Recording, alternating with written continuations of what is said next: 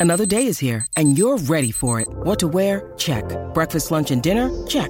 Planning for what's next and how to save for it? That's where Bank of America can help. For your financial to-dos, Bank of America has experts ready to help get you closer to your goals. Get started at one of our local financial centers or 24-7 in our mobile banking app. Find a location near you at bankofamerica.com slash talk to us. What would you like the power to do? Mobile banking requires downloading the app and is only available for select devices. Message and data rates may apply. Bank of America and a member FDIC. Support for all the books comes from Talenti. When Talenti makes gelato and sorbetto, they tend to get a little overzealous. Did they need to use so many raspberries in their Roman raspberry sorbetto that the machine broke? Did they need to try 25 different chai teas to find the perfect spice blend for their vanilla chai gelato? Did they have to invent giant mint steepers to make their Mediterranean mint super minty? Does their obsessiveness make Talenti gelato and sorbetto the greatest? You be the judge. But yes, it does make them the greatest. They're also the judge. Talenti, the delicious is in the details.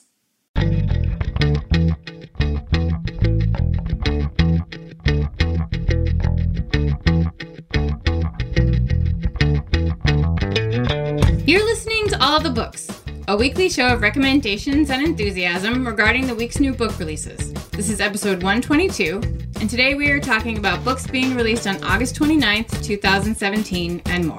I'm Liberty Hardy, here with my fellow podcat, Rebecca Schinsky, and we're coming to you from BookRiot.com. Hello, hello. Hello, yoga The- lady. Oh, thank you. Say the dog days are almost over. We're like, The downward dog days are just beginning.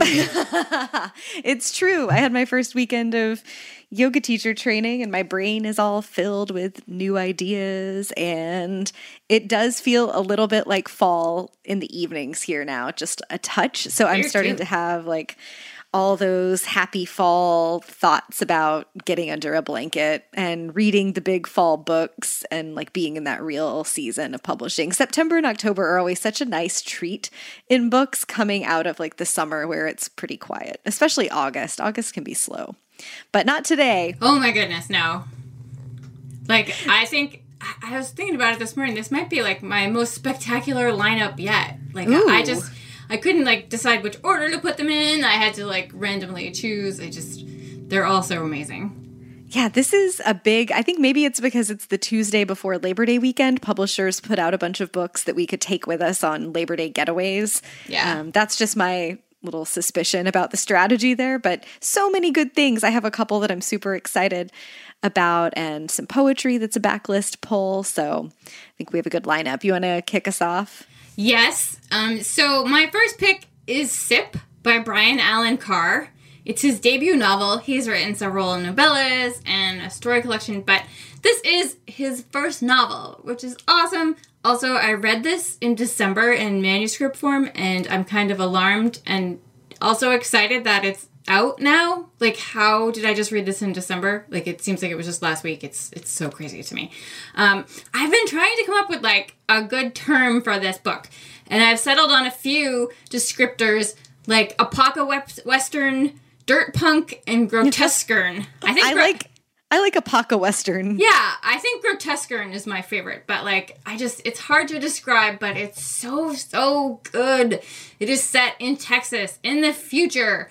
Um around our time right now, someone discovered that sipping people's shadows gets you high. Oh. And so, but it also removes a little bit of people's life essence. Like when you do that to them, if you sip from their shadow, you can only sip the shadows of living things. It gets you high. There's no regulations for this. Like nobody's ever heard of this or seen it. Nobody knows what to do. So it just immediately becomes a problem because it's very addictive and everybody starts doing it. And boom, you're 150 years later, the world is on fire because most everyone is an addict um, and just everything has gone horribly wrong. The main character in the book is a young woman named Mira. She's the daughter of a shadow sipping addict, and she goes out and helps her mother procure shadows because her mother can't do it for herself. Um, there's a city nearby. It's a domed city. It's kind of like it's it's a domed city, but it has a train that runs around it so that no one can ever get into the city. It kind of like blocks it off. It's sort of like a a Snowpiercer kind of idea. Like this train just keeps going. The people inside the city are living like normal lives, as normal as they can be, um, without this kind of stuff going on. And there are armed guards on the walls trying to keep people out and all this stuff. And but basically, the rest of the country is just a just a horrible mess. Um, so Mira is out one day. She meets another um, person named Merc. He's also an addict. And she runs into a guy named Bale. He used to work on the wall at the domed city, but he is now in exile for not following rules. And they hear that there is a cure for the shadow sickness. Like you can cure someone, but the cure is only available before the arrival of Halley's Comet. And wouldn't you know, it's due to appear in a few days. So they set out, they end up in this crazy Wild West town where people harvest limbs to keep and like keep them alive to keep shadows going. It's a whole industry. It's really gross and awesome. And they're like on this like sort of like really demented Wizard of Oz quest to to get home and have everything be okay and it's it's a definitely new take and weird take and fabulous take on addiction and war. And yes, it sounds horrifying because some parts of it are, but it's actually really sweet and very, very funny as well. It's so original, and I just love everything that he does. It's so much fun. So it's called SIP, S I P, that's what I'm saying, by Brian Allen Carr. Awesome. My first pick this week is The Burning Girl by Claire Messud, and I was excited about it at the end of last week's show. I am here to tell you it is just as exciting as I thought that it would be, and so different uh, from her previous novels. The Emperor's Children was super different from The Woman Upstairs, or I guess really The Woman Upstairs was super different from The Emperor's Children because that's the order that they came in. And um, I knew that there would be sort of this like feminist burn under the fiction, but it's not nearly as obviously angry as The Woman Upstairs was, if you read that. Um, this is a novel about uh, two teenage girls. It's narrated by Julia. She and Cassie have been best friends since they were little kids. And now that they're going into middle school and they're going through adolescence, their friendship is changing. Their families have always been really different. Julia has sort of the quintessential suburban nuclear family. Her dad is there, he's really present. Her parents are a little corny and they pay a ton of attention to her and are very invested in her education. She's one of those kids that, like, the fact that she has a bright future is a given. Cassie her mom is single. Her dad, she has always thought, has been dead since she was a kid. And her mom has, you know, worked really hard to make a life for them, but is kind of eccentric. And Cassie's future is not set. Um, Cassie sort of falls in with what Julia thinks is the wrong group of friends, and weird things then start to happen in Cassie's family. Her mom gets this boyfriend who is around a whole lot and is very super like fundamentalist Christian conservative and starts really influencing how their home life goes. Nothing like wrong wrong is happening that we know of between the boyfriend and Cassie, but she really hates his presence. She's feel his presence and she feels uncomfortable at home. And Julia just starts getting less and less of this because she's seeing Cassie less and less and is wondering about what's going on. And then Cassie disappears and we find out how, what Julia did to try to find Cassie, some more of the secrets about their friendship. And it's ultimately about what it is to be a girl in the world. Um, and these are two white girls in the suburbs, so that it's a very particular kind of story um, that Claire Messud is telling here, but it's sort of about the like for lack of a better term kind of that cliche end of innocence feeling when you start to understand that the crazy messy life that happens in your own head is the same kind of weird, messy stuff that's happening in everyone else's heads and what mysteries other people are to us, but also the pain of trying to like hold on to friendships that have meant something to you while you become very different people. And the threads that connect us even when our lives you know become very different from each other's or when you grow away from friends. It's it asks really big questions through the lens of people who are just starting to understand or trying to understand who they are as people. And so it's a coming of age story in that way. It reminded me in parts, I guess, because of the intensity of the friendship between these two girls and some of the questions and the secrets. It reminded me a bit of uh, Girls on Fire by Robin Wasserman And uh, I've heard that Marlena is kind of similar by Julie Buntin. I haven't gotten to read that one yet, um, but I really, really liked it. It's different in the Claire Messud oeuvre. It felt a lot less. Uh, it, like not not less smart, but it's like a less intellectual read. The sentences are still very gorgeous. The way that she observes what's happening in these characters' minds is still very insightful and very careful. She's a very careful writer. All the words go exactly where they're supposed to go. But it feels like less of an exercise reading this book, which I just thought was an interesting experience given um, kind of what Woman Upstairs felt like. So I really liked it. I think this is a great book for a book club, especially. Again, it's called The Burning Girl. It's a new novel by Claire Messud. And if you're going to pick it up, also um, trigger warnings for suicide, um, relatively graphic descriptions of suicide. I just realized that I'm missing trigger warnings too, so maybe we could just record a little thing at the end and. Okay. Or we could do it now and then. Let's do in. it now. Let's tell Okay. the people now. Um, so today on today's show, uh, I have a trigger warning in my third segment. Uh, trigger warning for sexual abuse and violence. And Rebecca, you have one in your first book. Yeah, I'm not going to talk about the the details of the thing, but my first pick, um, the first book, does include some mentions of suicide. Okay. All right. Hard stuff out of the way. Roll on. Um, I guess we'll do our first sponsor this week. Our good friends at Third Love are back, thinking about going back to school or just into fall in your fall wardrobe. You might be thinking about, you know, having the right pieces under your clothing so that everything looks the way you want it to look. And we all know that bra shopping is a drag. It is not a secret. So, what if you could skip the lines, the dressing rooms, that person who's knocking on the dressing room door, inevitably calling you sweetie while they ask if your bra is fitting perfectly, and find the perfect fitting bra in minutes at home. If that all sounds good to you, then you should check out Third Love. You can use their online fit finder quiz and they'll recommend the bra that's right for your size and your shape. It does ask you questions about your body shape and the particular shape of your girls, and it recommends the bras that are the best fit for you. Third Love is obsessed with finding the perfect fit. That's why they're the only lingerie brand that offers bras in half cup sizes. You might be a half cup size and you never even knew it before because that wasn't an option. Best of all, you can try one of Third Love's amazing and super comfortable bras for free for 30 days. You just pay $2.99 for shipping and you can try it, cut the tag off, wash it, wear it to work, wear it around the house, take it traveling, whatever. You might even forget that it's on. If your new Third Love bra is not your new favorite, no problem. Just return it or exchange it for free. Go to thirdlove.com slash books now to find your perfect fitting bra and try it for 30 days. Again, that's thirdlove.com slash books to try your new favorite bra for free. Thirdlove.com slash books. You were so excited about it that you read it w- instead of me. Oh, I was like, okay, I have to do the ad now. And then you started talking, and I was like, well, all right then. Well, this doesn't get you out of the other one. You're doing the other one. that's too, fine. lady. That's fine. You'll just, you'll either, I was going to say you'll owe me one, but you didn't owe me one. I just, like, I just stole that. Stole it. Yeah. I That's steamrolled okay. it.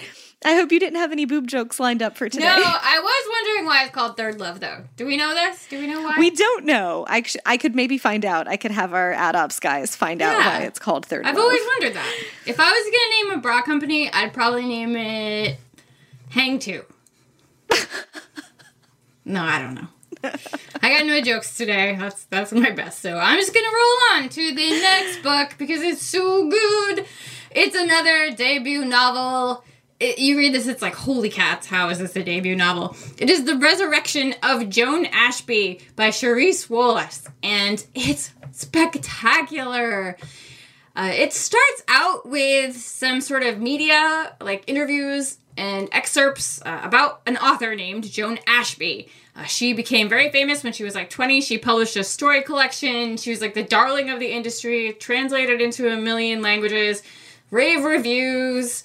And then later on, she, a few years later, she published another story collection. Same thing, huge hit. Everybody loves her. She does a world tour.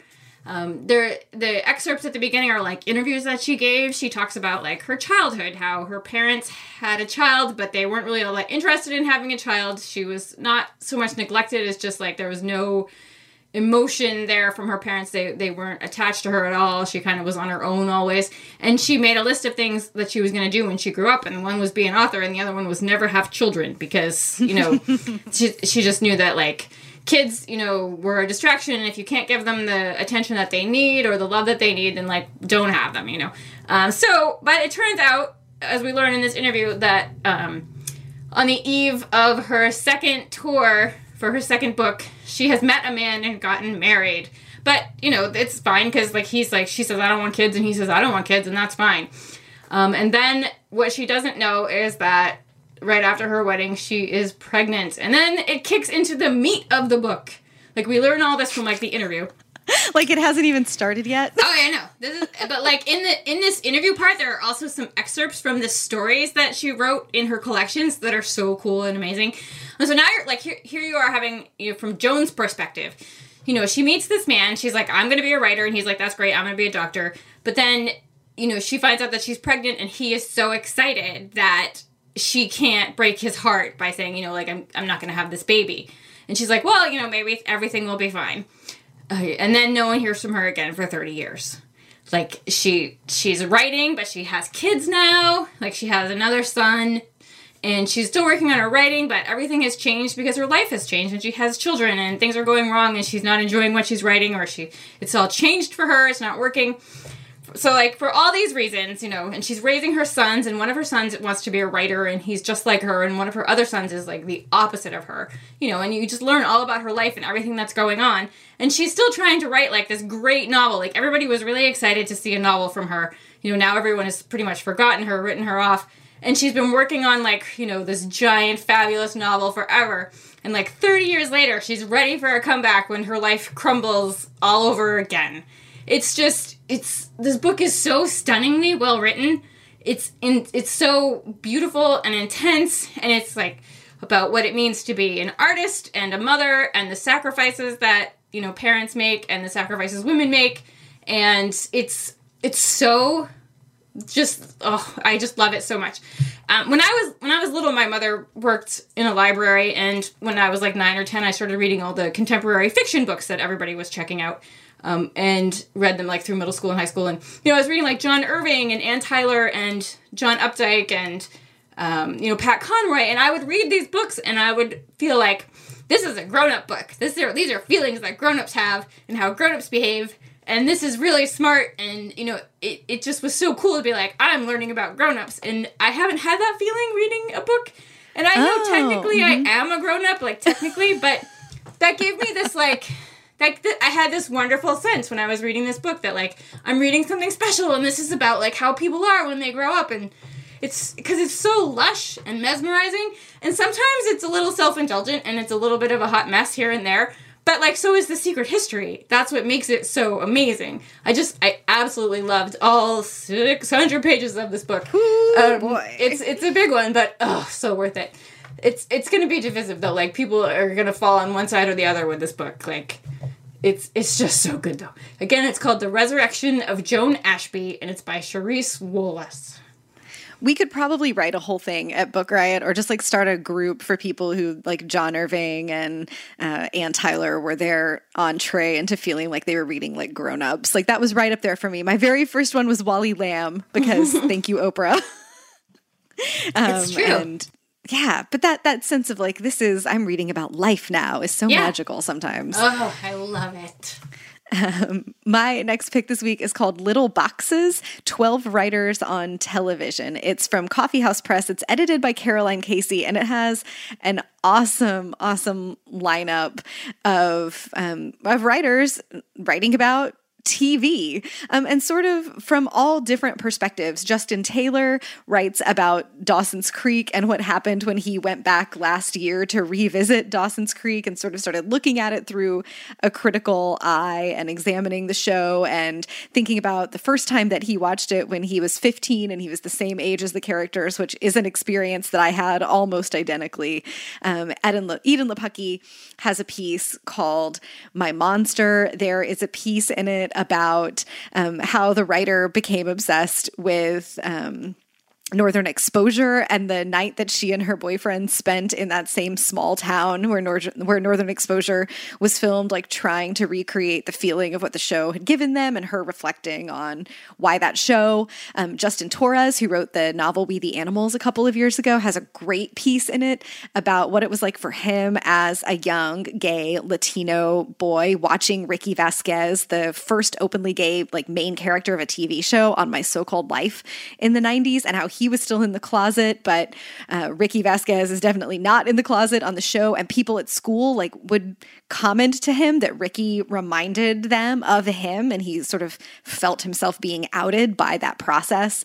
Um, it's it's really powerful. I love TV. I don't know if that comes up as much on this show as it does on the Book Riot podcast, but I watch a lot of the shows. I think a lot about television and sort of where we are in the culture with it. And so I really, really loved this. Coffee House Press also does just really interesting essay collections about things that are happening in the culture. They had one, I think I talked about it on here last year. Um, they had one all about like cats on the internet. Yes. and and it was great. Uh, so these are just really interesting meditations, essentially about what TV is in our lives and what it says about the culture. Some are about sitcoms, but they take the sitcoms very seriously. Some are you know funnier looks at serious shows. Um, really interesting, sort of all over the spectrum. A diverse and eclectic group of writers talking about all kinds of different things that came on TV. Some of them were TV things that I was familiar with. Some were TV shows that I've never watched that made me want to go pick up those things and check them out. So again, it's called Little Boxes 12 Writers on Television. It's edited by Caroline Casey. Who kicks ass? Oh, can I say that word? Well, I'm going to go with yes. totally, It's totally appropriate for Carolina. She's so awesome. Um, also, uh, Rumaan Alam, the author of Rich Girls, no, Rich, oh, and, yes. Rich and Pretty. Rich and Pretty. That's it. Um, he's been like Instagram storying his adventures of rewatching Party of Five, which I've never seen, but it's quite hilarious. The Oh, and the he has a great- Yeah, and he has a great piece in the book called Very Special Episodes that's about that, you know, particular thing that happened like in the late 80s and early 90s where television had those they were literally called very special episodes that it was like this week on 90210 a kid plays with a gun and bad things happen. You know like the stuff that was intended to teach you moral lessons. Oh and there's a really great one. I forgot to write down the writer's name. There's a really great piece in it um, by a man whose family watched the like the cosby show was the one thing that his family watched together when they were growing up. Um, he is part Indian, and the Cosby family was the only family on TV that looked even remotely like his family. His parents are both educated professionals, and he writes about you know going back to watch some of the Cosby Show with his adult eyes and what we now know about Bill Cosby and how it it recast a lot of the things that he sees in the show, but trying to reconcile that with what the show meant to him as he was growing up. Um, really thoughtful, and uh, I thought a really excellent take on a very difficult thing. That very special episode of 90210 is the only episode of 90210 I've ever seen. Oh man, a couple years ago, I watched all of 90210 um, for the first time because my mom didn't let me watch it growing up, and it is really something. Yeah, I was like, oh well, this is gonna be exciting. But, you know, like I'm not really interested in the show, but but it was a total cheat. Like spoiler, it wasn't even one of the characters like that they used all the time. That was lame. yeah, no, it's just like the uh, they're at a, Brian, the kids- that big yeah. dummy. they're at some kid's house. Like Yeah. you've never heard of this kid before. Yep. he just goes to their school, and he's the one. He's the vehicle for the, for that big lesson. But Yeah. you know, there's I was so like, that was a total cheat. It is. Oh, we're so off topic. Get us back on track. All right. Um, before I talk about my next book, I just want to reiterate that it does have a trigger warning for sexual abuse and violence. Um, this book is brutal, but it's so incredible. It is called My Absolute Darling by Gabriel Tallent. It's about a 14 year old girl named Julia, but she goes by Turtle. Um, only Julia to like people at school and, and, and administration and stuff. She lives in Northern California with her dad, Martin. Um, he is 100% the villain of this book. He is not a good man. He is a hard drinking, misogynistic, apocalypse survivalist nut. He teaches Turtle all about guns and what will happen when the apocalypse comes, or, you know, something, there's a civil war or something like that. Um, her mother hasn't been around since she was very little, and it's just her and her dad growing up in this pretty sketchy house. um, you know, shooting at things all the time. He makes her uh, shoot at targets when she comes home from school, like pretend like there's somebody in the house, and it's just it's it's very stressful for her. Um, they also have a very inappropriate relationship. Um, he takes full advantage of her. It's it's quite horror- horrifying. Um, she has no friends. She's pretty much been raised by her father to hate women. Like you can in her internal dialogue, like at the beginning of the book, like the things that she says about women, like in her head, you can see like she's been influenced by her father. She's also doing very poorly in school, which gets her in a lot of trouble with her dad because if she does poorly, he's like he says they're going to come and take her away from him and while her father is like the worst possible person for her she loves her dad because he's all that she's known like growing up she's basically you know just by herself with her dad um, so like i said it's it's kind of really awful and your heart breaks over and over and over for this girl she meets a boy named Jacob, a teen. Um, one day she encounters him in the woods and she becomes friends with him. He has everything that she doesn't. He has a normal life and a family, and he shows her that you know what she's living is not the norm, and and makes her wish for a different life. I mean, so throughout the book, she is struggling to get away from Martin. She's struggling to get away from her father. Um, and you know, it's just it, that's the story is her trying to get away from him. Um, it's it's really brutal. Like I said, it's really brutal. It's like little life level trauma. Um, the stuff that Turtle in, endures is is really awful. But this book is so raw and powerful, and the setting is just gorgeous. It turns out that I was reading the thing in the New York Times today about Gabriel Tallent, and he started writing this book uh, when he he's only thirty, and he started writing this book when he was a senior in college because he was missing his home in Northern California and he started writing this book about like the landscape and, and everything there. And over the years, it sort of changed. His mom is an author as well, Elizabeth Tallent, and she told him to keep going because he's like, he didn't know what to do with it. And eventually, Turtle herself emerged. That's not Turtle emerged from her shell. Um, Turtle became the main focus of this story, and her his mother was like, you know, that's it. There you go. You have it. Um, and but like the descriptions of the landscape and where she lives, everything is just gorgeous. Um, I just you know this book is is really hard, but so wonderful. Again, it's called My Absolute Darling, and it's by Gabriel Tallent. I think this is the first time since A Little Life that I've heard something described as like a little life level of trauma in the t- in the text. It's it's very hard. Let's roll on to something inspirational. All right. How about that? Um, my next pick this week is called Girls Who Code Learn to Code and Change the World. It's by Reshma Saujani. And in 2012, she founded an organization called Girls Who Code with the idea to teach girls to code, sort of part of the bigger global movement to involve girls in the push towards STEM careers rather than just, you know, towards like helping careers, um, which are good too, but girls need to be involved all the way across the spectrum. Uh, and Reshma is attempting to get girls in like right at the ground floor so they can go to, you know, colleges that they can pursue STEM careers through and sort of fix that pipeline problem. This is an attempt to go to one of the sources of the like huge gender gap in technology. Um, and also, when women understand technology and are making technology, hopefully, technology will be friendlier to women. Um, so when these girls grow up, they really can change the world. It's an incredible organization if you happen to be looking for something to support or if you have a young girl in your life um, that could be exposed to this. They've taught over 40,000 girls across America how to code already, and they ground it all in sort of real life stuff. So this is a new book that's intended to help you or a girl in your life also learn to code. There is a, there's artwork. Um, there's a lot of so just straightforward explanations, sort of the basic fundamentals of coding. And then there's also real life stories of girls and women who learned to code and now they work like at NASA or Pixar. Um, and the book has just gorgeous, cool illustrations and it shows how computers and computer science and coding play roles in our lives in you know some of the obvious ways. Like we all understand that the laptop that we're working on or that the phone that we're holding in our hand is a piece of technology that someone coded. But you know you don't think about like the coding software that the coding that had to get done for your doctor to be able to like bill you for your latest uh, visit it through their software, but it's just down into like the nitty gritty of our lives. And the book shows that in a way that's really, I think, exciting and inspiring. And it's a fun book to read. Like, this is a serious and educational topic, but the book is fun. Um, and again, it's just from a great organization and an awesome woman who founded it. So it's called Girls Who Code Learn to Code and Change the World. It's by Reshma Saujani. Well, all right. Mm-hmm. Now, will you please tell us about our next sponsor? Because I'm not doing it. You don't want to steal it from me? No. Okay. Uh, our next sponsor this week is Book of the Month.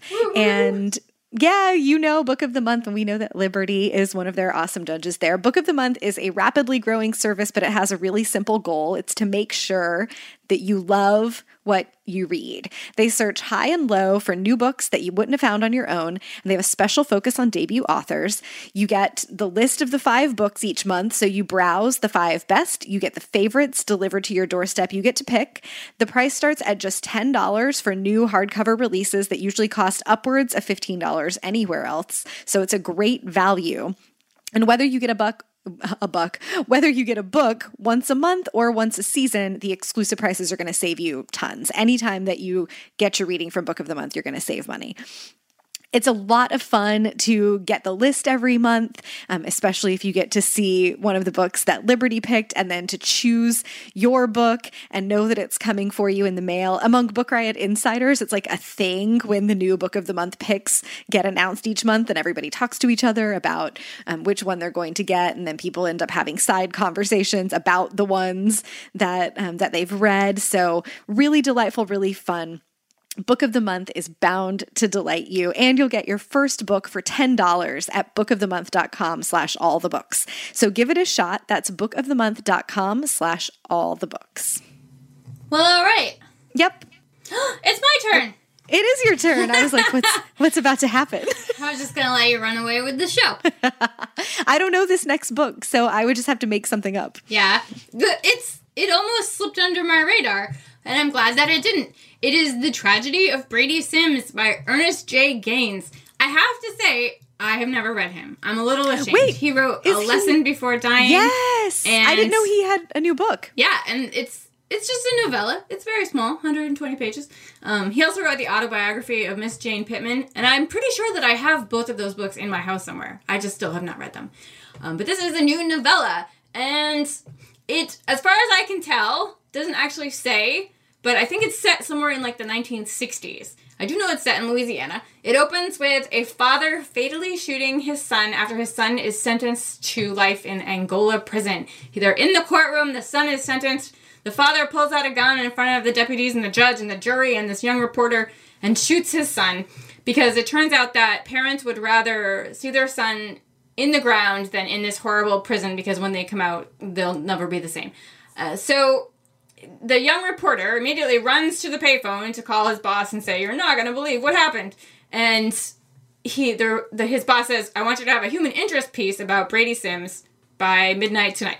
Now Brady Sims, he shoots his son, and then he says to the deputies, he says, "Tell the sheriff to give me two hours and then come and get me."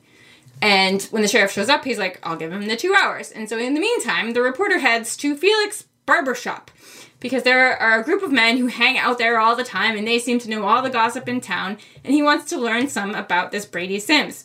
So it turns out that Brady Sims was sort of he's not he's not a great man. And his job in the community was to whip the kids who weren't Oh, no. behaving who weren't behaving properly. Like he nobody wanted their kids to end up in prison or to be criminals, so if they wouldn't listen to their parents, they would send them over to Brady Sims and he would give them a whooping. Um, and so then you learn about this, and you also learn about his own son's story. He had lots of children, but this is the son that he ends up shooting. You learn about his story and where he came from and what was happening there. It's a tragedy, but it's also very funny. There you have like the Greek chorus almost in the barbershop. You have like the one guy who knows everything about everybody. You have who I would call like the verifier, who like every once in a while, while the guy who knows everything is talking about it, he'll say, "Isn't that right?" And the verifier will go, "Yep." Like that's his that's his role. You have the laugher who thinks everything is pretty hilarious. You have a customer who stopped in to get a haircut on his way to a booty call, and stayed to hear this amazing story about Brady Sims and just keeps chiming in with like, "Oh, she's gonna kill me. I'm so late," you know. But he can't stop listening to this story. Um, the majority of the story is from the reporter's perspective, and then the last several pages are narrated by the sheriff, who gives him his two hours. Um, it is as much a novel about small towns and gossip as it is about ignorance and violence. Uh, it's it's fantastic, and I'm definitely going to read some more by him. He's like 84 now. He's cool. like, yeah. Um, but I'm so glad that I read this one. It is The Tragedy of Brady Sims by Ernest J. Gaines. We read A Lesson Before Dying when I was, I think, a sophomore in high school. So, like 20 years ago. And I remember it being really moving and difficult and important. I'm interested in what else he's been up to. You awesome. should definitely go back. Yes. Read that one. After I read all of the John Boyne backlist, of which there are like 20 books, it's so crazy. I got all excited to pick up the John Boyne for my trip next week, and then I looked at how many books are coming out in September that I want to read, and I was like, what am I going to do? Oh man, it's so good. Oh, well, my last pick this week is a collection of poetry that's been out for a little while now. It's called Today Means Amen by Sierra DeMulder. I picked it up at print in Portland, Maine a couple of weeks ago, and I finally got to read it this past weekend. It's really beautiful. Um, if her, if Sierra DeMulder's name sounds familiar, you might recognize her because this poem that the book is named after went viral. She's a YouTube poet, very well known. Um, and the book does contain lots of content related to sexual abuse, to emotional trauma, and to suicide. So if you are sensitive to those things, this may not be a book of poetry for you. Um, but it is a remarkable example of something really beautiful being made out of really difficult ugly experiences. The opening uh, poem is about a very difficult breakup. That relationship and that breakup make appearances throughout the book. There are other references to abuse that she experienced, to suicidal feelings. Um, but it's this like gorgeous, difficult beauty mixed in with pain, which I think is a thing that poetry especially does very well. Like sometimes people pull it off in fiction. I thought Hanya Yanagihara pulled it off in A Little Life, mixing, you know, very very painful things with gorgeous language and telling a beautiful story, but poets like go right to the heart of it. Here's a little bit of the title poem Today Means Amen. Dear you, whoever you are, however you got here, this is exactly where you are supposed to be. This moment has waited its whole life for you. This moment is your lover and you are a soldier. Come home, baby. It's over. You don't need to suffer anymore. Dear you, this moment is your surprise party. You are both hiding in the dark and walking through the door. This moment is a hallelujah. This moment is your permission your permission slip to finally open that love letter you've been hiding from yourself, the one you wrote when you were little, when you danced like a sparkler at dusk. Do you remember the moment you realized they were watching? When you became of how much when you became afraid, ashamed of how much light you were holding? When you first learned how to unlove yourself? Dear you, the word today means amen in every language. Today we made it. And she goes on for a couple more pages, but that's the kind of really excellent, powerful poetry that's there. And if you would like to see her read it much more elegantly uh, than I did, you can give that a Google on YouTube. Again, the collection is called Today Means Amen by Sierra DeMulder. We made it. We did it. What are you going to read next? I just started uh, Grist Mill Road by Christopher Ooh. Yates. He that wrote... sounds appropriately gritty for you. oh my goodness. Um, I was gonna tell you what it was about based on like a blurb I read about it a long time ago, but now everything that I'm looking at on the book and in reviews don't give that part away, so I'm not gonna say that part. But it's like about uh, three teenagers in 1982, and the terrible thing happens, and then they meet up again 26 years later, and supposedly more terrible things happen. But I've read the first few pages, and it's really alarming. So, so it's definitely it's it's already like more twisted than his first one, which was Black Chalk. Black Chalk. Did you read that one? It's sort of like a secret history-ish college noir thing.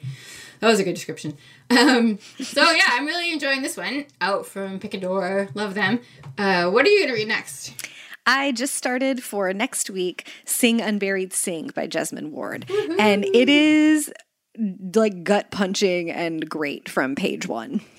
So that was a like I knew it would be great, but I didn't know how sort of tough the opening chapter would be. It's pretty gritty, um, and I started that over coffee this morning. So now that I'm more fully awake, I'm going to read some more of it today. But man, she is just a force. She certainly is.